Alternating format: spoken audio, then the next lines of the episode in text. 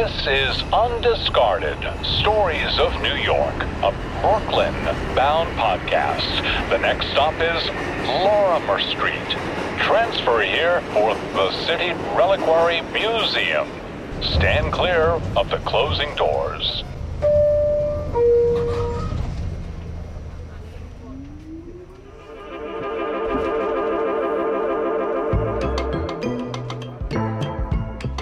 Welcome to Undiscarded Stories of New York, a podcast brought to you by the City Reliquary Museum and Civic Organization in Brooklyn.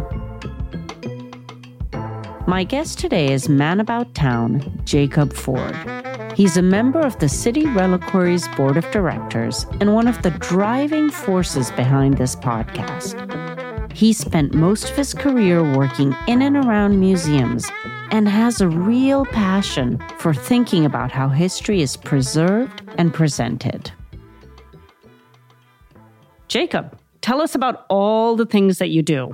Hey, oh man, uh, I'm a graphic designer and web developer, recently turned full time freelance, and uh, specialize in small museums. Here I am with this one. Jacob's with me today to talk about one of the most iconic symbols of New York City. I know, I say that almost every episode, but really, what is more New York than the subway token? No city in the country is more tied in to their public transit system than New York is with the subway. The unique shape and varieties of tokens people used for decades to pay for their train rides has become kind of a talisman for all things NYC the famous one with the Y cut out that you still see in coffee shop logos around New York. I think people who have never used a token for transit in their entire life still recognize the the NYC shape with a you know kind of an angular N and C and then a a very like outlined cut out big tall Y. I think a lot of people recognize that in streetwear. I've seen it in a coffee shop logo. Um, what is it? Five Boroughs Roasting Company uh, I think a lot of people just know that's an iconic shape without even recognizing that it comes from the subway token.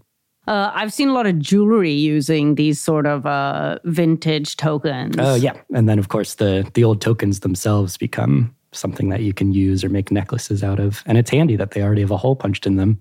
Put mm. them right on a string. Those tokens with the Y shaped hole were used for decades in New York first from 1953 to 1970 in a small Y design, then from 1970 to 1980 in the large Y version. After that, there were four more basic designs before tokens were phased out altogether in 2003. The specific token Jacob and I are looking at today is of a design that was used from January of 1986 to mid November 1995. It has no hole at all, but rather a small silver circle concentric to a larger brass one. The larger circle on the outside is stamped with the words New York City Transit Authority on one side and good for one fare on the other. I believe it's called the bullseye token. That's like the type of style it is, right? It's brass colored with a small silver bullseye in the center. But this is even a subset of that. A very specific and relatively unknown, rare but surprisingly not that collected token called the SJD token. This has a little secret etched into it I love how you guys kind of have it set up. You have it set up like a very important scientific specimen. You have kind of like this little, uh, what do you call it? Like a booth almost, and it says the SJD yeah, token with a description. A little uh, plaque that is made out of balsa wood and foam core um, that kind of wraps around a little armature that holds the token, and another clamp has a magnifying glass that is focused just right onto the SJD. The SJD is tiny. It's about two millimeters tall, and it's engraved just below the D in good for one fare on the token itself. And we've even cut out and stuck a tiny little, probably five, maybe eight millimeter red arrow on the token itself, pointing right at the SJD. And uh, these were the initials of the, uh, at that time, commissioner of the New York City transit system, Sylvester J. Dobosz, possibly Dubois. I was uh, debating earlier how it's pronounced. And uh, he, at the very last minute, just before placing the order for these subway tokens, the design was already made. Uh, these had already been in production, the classic bullseye token. But at the last minute, for this one order, he snuck in his own initials below the D he uh, claimed it was an anti counterfeiting measure. Not really sure exactly how, since there were plenty of tokens already without his initials. Even with the magnifying glass, it's kind of really, really hard to see. Do you believe that his motivation to put his initials on there was to prevent counterfeiting? No. I think it's the same way that I have uh, carved my initials in things or, you know, hidden it into designs that I do. Uh, it's it's your little way to literally stamp your name on the universe and hope that notices. I think he was frankly a little too obvious about it. These actually had some very impressive uh, anti-counterfeiting measures. I recently learned that part of the bullseye is well, one, it's hard to make. You have to mix two metals together, and you have to have very special machines to stamp them into one solid piece. And two, they were slightly ferrous, slightly magnetic, and so the machines could actually detect that magnetism so you couldn't fake it with, say, an arcade token or an actual quarter. I'm really curious about this, like magnetic. Uh, what was a theory that I would like kind of suck into the thing more faster, and you know, it would be able to differentiate between you throwing in just a dime in there. I think, yeah, it's more like you have a a ramp where the the coin rolls, and then that ramp might be uh, suspended near a magnet. So a non-magnetic coin would roll straight, whereas the magnetic coin would bend the ramp just a slight amount. And that's how you're able to detect it. It is one of the more advanced tokens and lasted a while until the MetroCard came into testing in 1994. I mean, it is awfully small, his initials, you know, it's, it's kind of like melded into the texture over there. But uh, I think a lot of people kind of know where to look. Allegedly, he was fired for it. It is, de- we've confirmed that he either step down or, you know, in politics, no one's fired, everyone just steps down. Um, it's unclear if this was the one and only reason, but uh, the timing seems to point to it. And uh, what I love about this specific token is a lot of things, but especially if you're just getting into coin collecting or New York City history, this is one of those rare coins that not a lot of people know to even look for. So you could just buy a, a, bag of old subway tokens on eBay, and chances are a couple of them in that bag will will be SJD tokens. You just need a magnifying glass to look under the D. There is a podcast section about coinage now arriving on the Manhattan bound local track. There is a podcast section about Metro cards four minutes away. So tokens weren't always part of the New York City transit system. I believe they weren't added till about 1953. Can you tell me a little bit about how you paid for the subway before that? Yeah. So when the subway was first launched as a private transit company, I believe the the first transit that required a token was the the trolley over the Williamsburg Bridge right near us and it was five cents. So you just paid a nickel. They had machines that accepted a nickel. Then the fare was raised. Probably the only time in New York history it was doubled. Um, and we get mad about fare raises today. Went up to 10 cents. So the machines just were retrofitted to accept a dime. And then it went up to 15 cents. And that caused a problem because there is no 15 cent coin in America. So the token was invented, and the first subway token was exactly the size and weight of a dime with some actual counter anti-counterfeiting measures like a Y carved into the center of it. Um, the the famous Y is actually a hole stamped into the middle of the coin. Um, and the reason they made it exactly the diameter and thickness of a dime is so that they didn't have to change all the machines. Because by that point, when it was raised to 15 cents, there were a lot more stops on the subway and a lot more than just uh, two or three trolley stops. Uh, I believe this Y design was uh, one of the most popular uh, subway designs, but it wasn't totally the most effective design for a subway token. I heard that there were issues with lint because people would have them in their pockets and like the lint would get caught in it. So then when they did it in the turnstiles, it kind of messed up Yeah, the it's like functionality. It's the iPhone charging port of the 1950s. Just fills with lint, and uh, eventually your phone stops charging. So then I believe they went up to the size of a quarter at some point as well. Yeah, it's. I think it's just slightly smaller than a quarter. It's actually.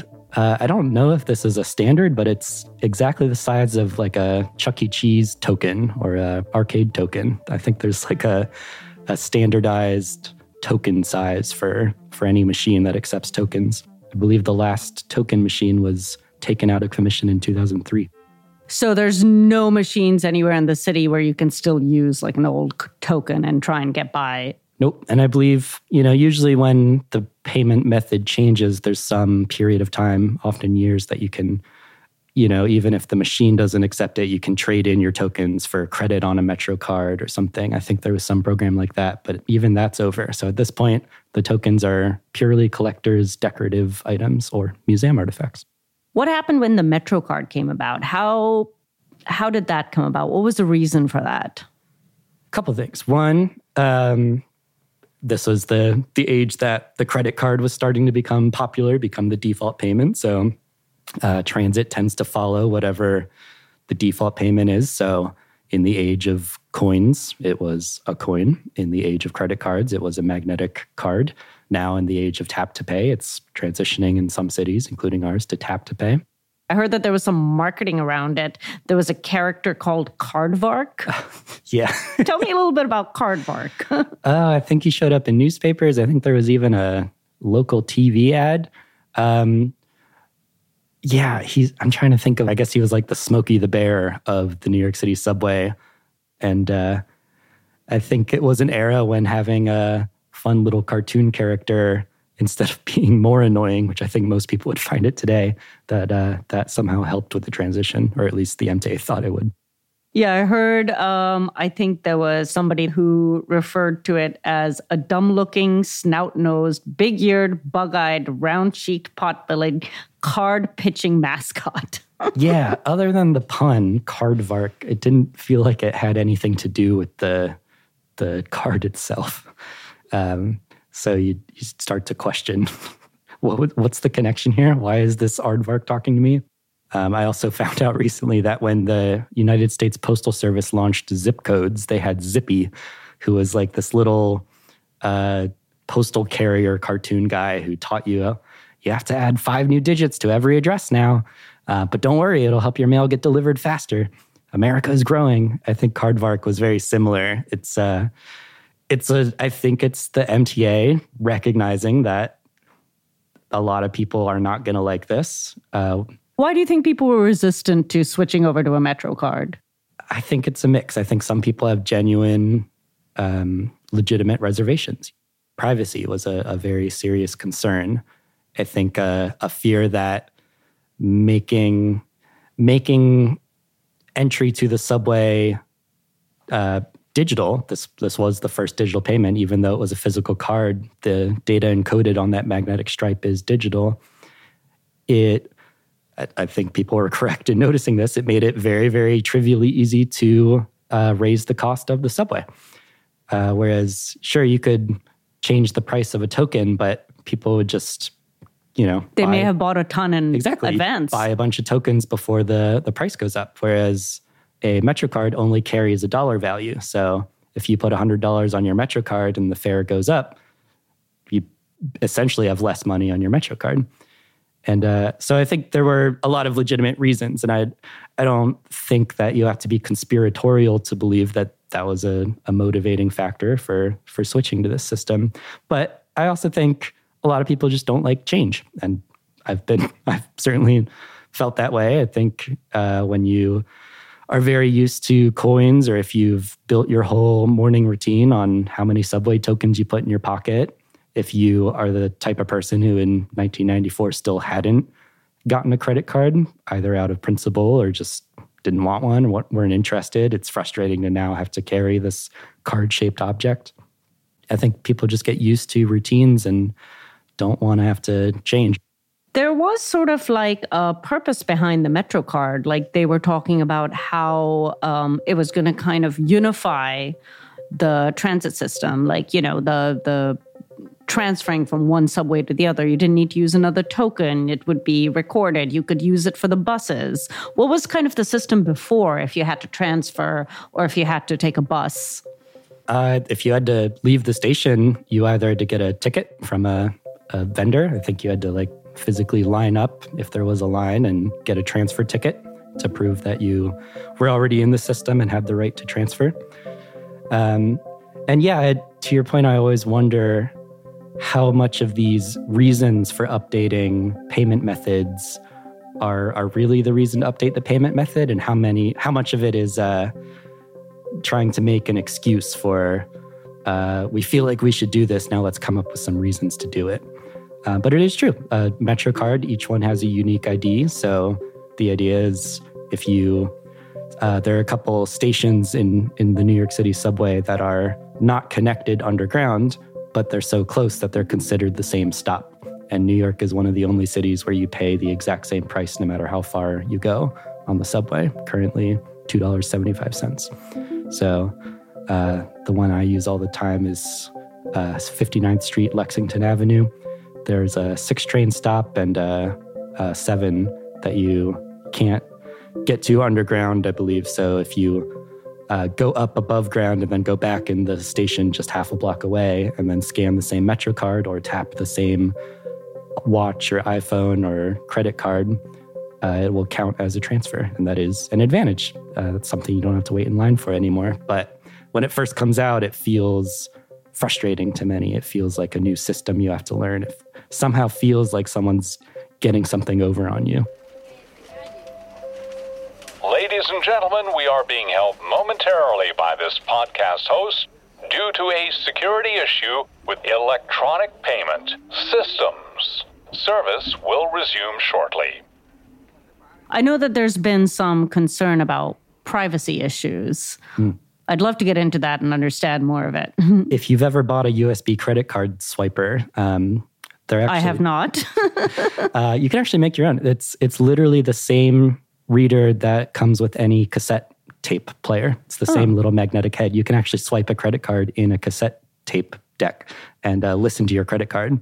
But embedded in that stripe is basically everything printed on the front of your card, including your name, the credit card number itself, which you can think of as obviously a unique identifier. No two credit cards have the same number.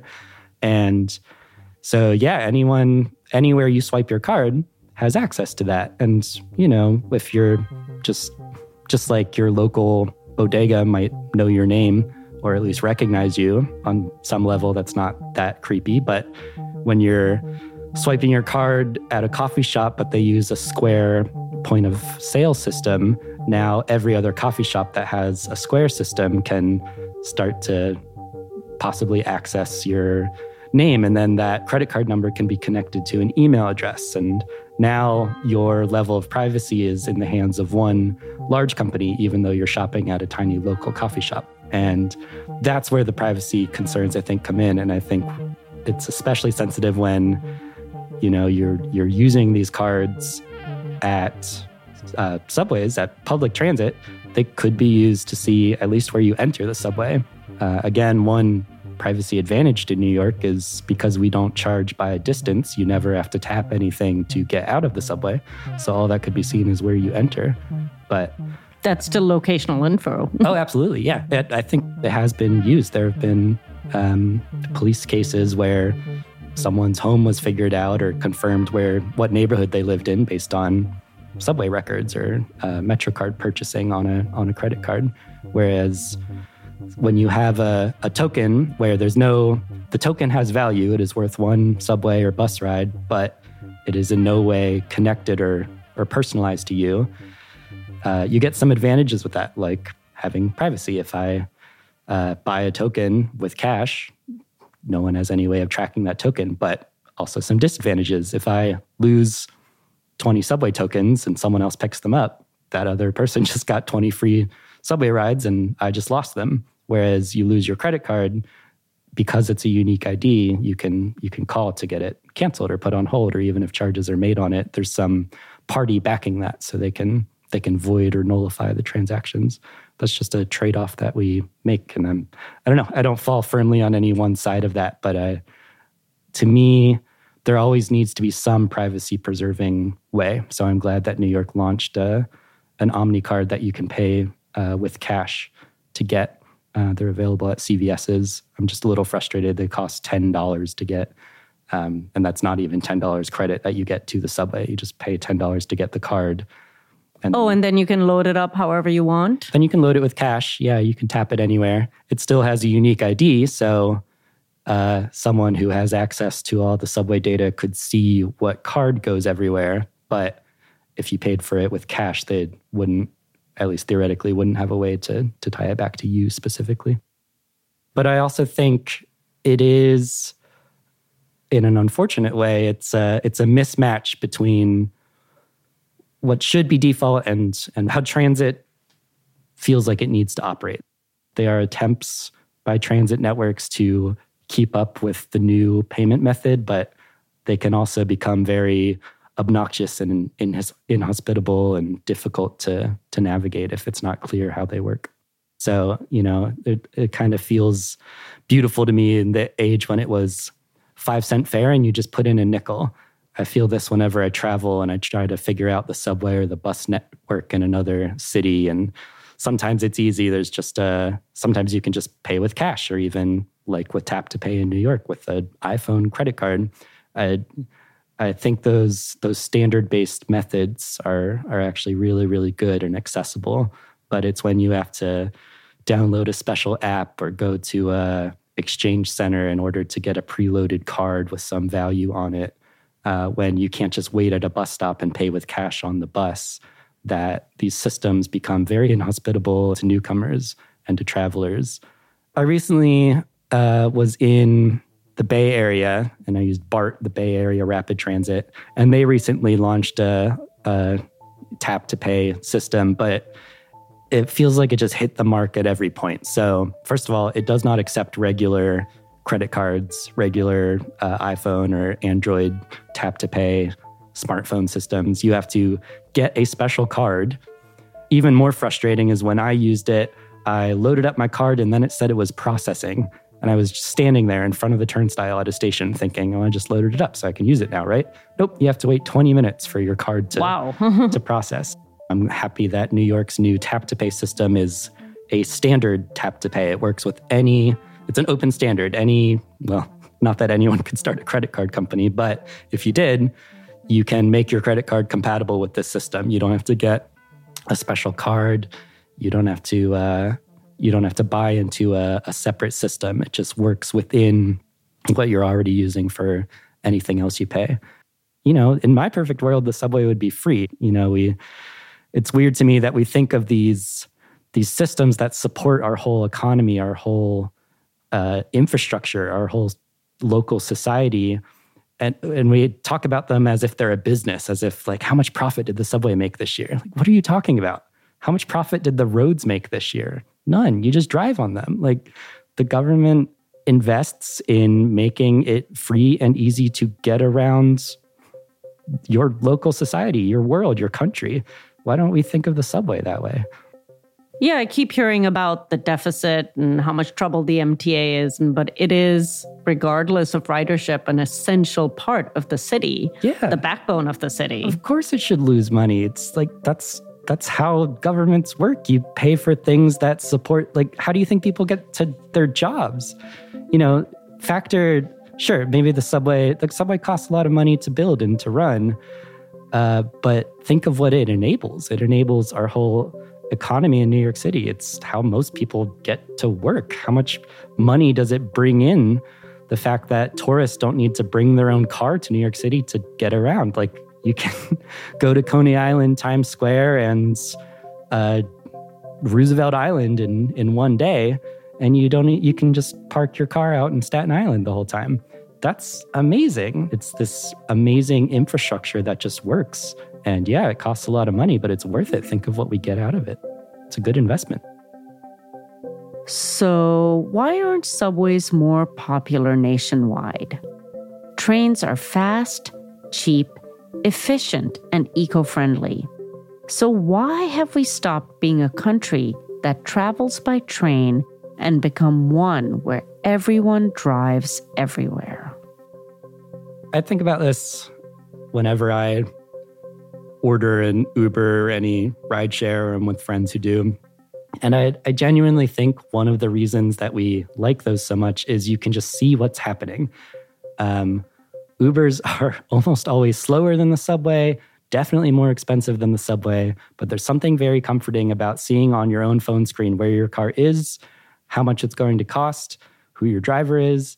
And so I wonder uh, how much of people's hesitation to take the subway is just that. You every time you're about to take the subway, you wonder: Is this one going to get delayed? Is this one going to get stuck? Am I going to get to the station just 30 seconds after a train leaves and have to wait 20 minutes? And so I think, do you feel out of control? And you are out of control. It's the same reason, you know, statistically, you are far more likely to die driving a car than you are on a plane. But somehow a plane feels scarier because you don't have any control. You're just you're just sitting in a seat that hope the pilot doesn't mess up. And I think the subway feels very similar. Uh, we we really like having the control of driving our own car, or at least feeling like we're paying the driver of a car, or know the driver of our car, whether it's our parent or a friend or a loved one. Um, somehow that just makes it feel like that person is more accountable for our safety and for getting us where we need to go on time. And I think the way that we build trust in the subway is do that same thing. I think this is why Uber and Lyft are so successful. Not that they run a great service, yet what they do provide is real live information on what's going on. Where's my car? Why isn't my car here yet? Pull up your phone, see where it is. I think the signs that have been installed showing exactly when the next train is coming. That's been great. Yeah, has been amazing. It's one of those tiny things that, you know, when they're installed, they don't feel like they're going to change anything. You wonder how much money was spent on this, but then you realize how much you rely on these. It didn't make the trains any more reliable or any faster, but somehow just knowing, oh, my train's delayed. That's why I haven't seen a train in 10 minutes feels a lot better than standing at the station wondering, is a train ever going to come or not? Um, and it it turns out people are actually incredibly, incredibly good at gathering and processing information. You just have to provide it to them. Stand clear of the closing section, please. Are you a Vecturist? Oh yeah, that's a word that I just learned. Why don't so. you explain it? I just learned it too. So yeah, so uh, a numismatist would be a coin collector. A vecturist would be a transit token collector, which is not to be confused with a vexillologist, which is a flag collector or designer. Are you any of the above? Um, I after discovering this SJD token through the City Reliquary when I first started going here in 2013, uh, I did uh, find a lot of SJD tokens on eBay and uh, and collect them. But that is the end of my transit token collecting. But here I am loving this specific token we have on display.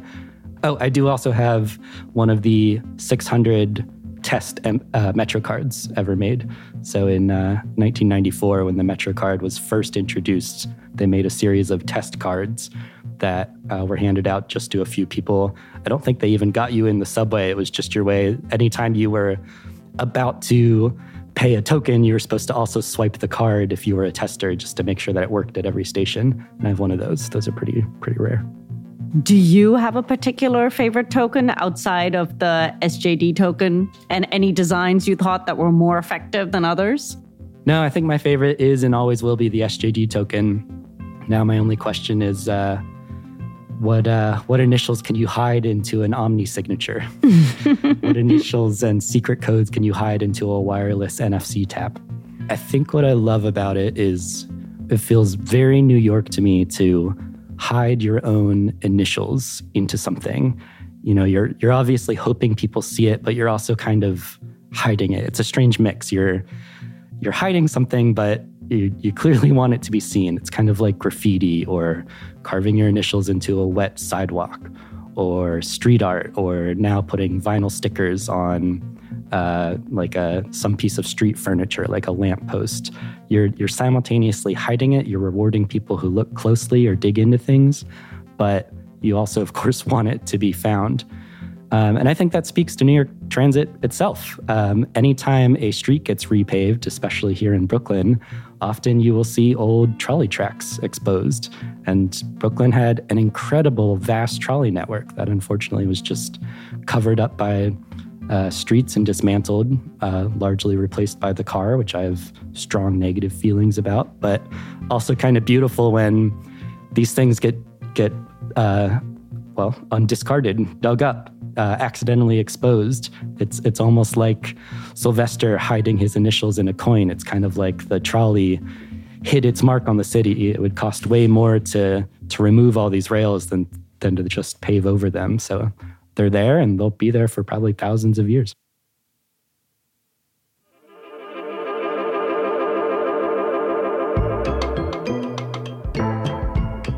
This has been Undiscarded Stories of New York, a podcast brought to you by the City Reliquary Museum and Civic Organization in Brooklyn, New York, in partnership with Citizen Racecar. My name is Tania Muhammad, and I produce this show in collaboration with David Hoffman, who edits the stories. Post production and original music by Jose Miguel Baez Contributing producer Jacob Ford, production manager Gabriella Montequin, outreach managers Sarah Shalantano and Candice Chantalou. You might recognize our subway announcer for this episode. It is none other than Charlie Pellett, a very familiar voice for all of us who ride the New York City subway system. Thanks, Charlie. To hear more about the City Reliquary and the subway, check out our friends at the Bowery Boys podcast. Their show is one of the longest running NYC history podcasts. They recently did a whole episode devoted to the Miss Subways pageant, which features Dave Herman, the Reliquary's founder, and other transit experts.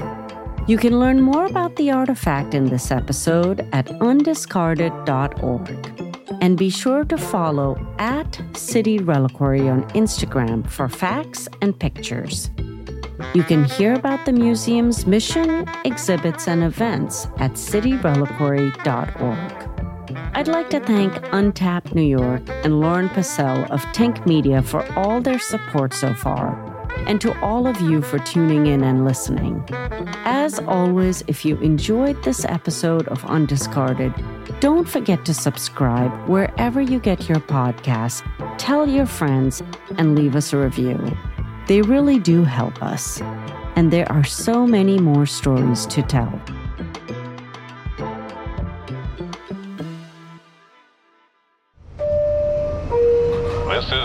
Last stop on this podcast. Everyone, please leave the podcast.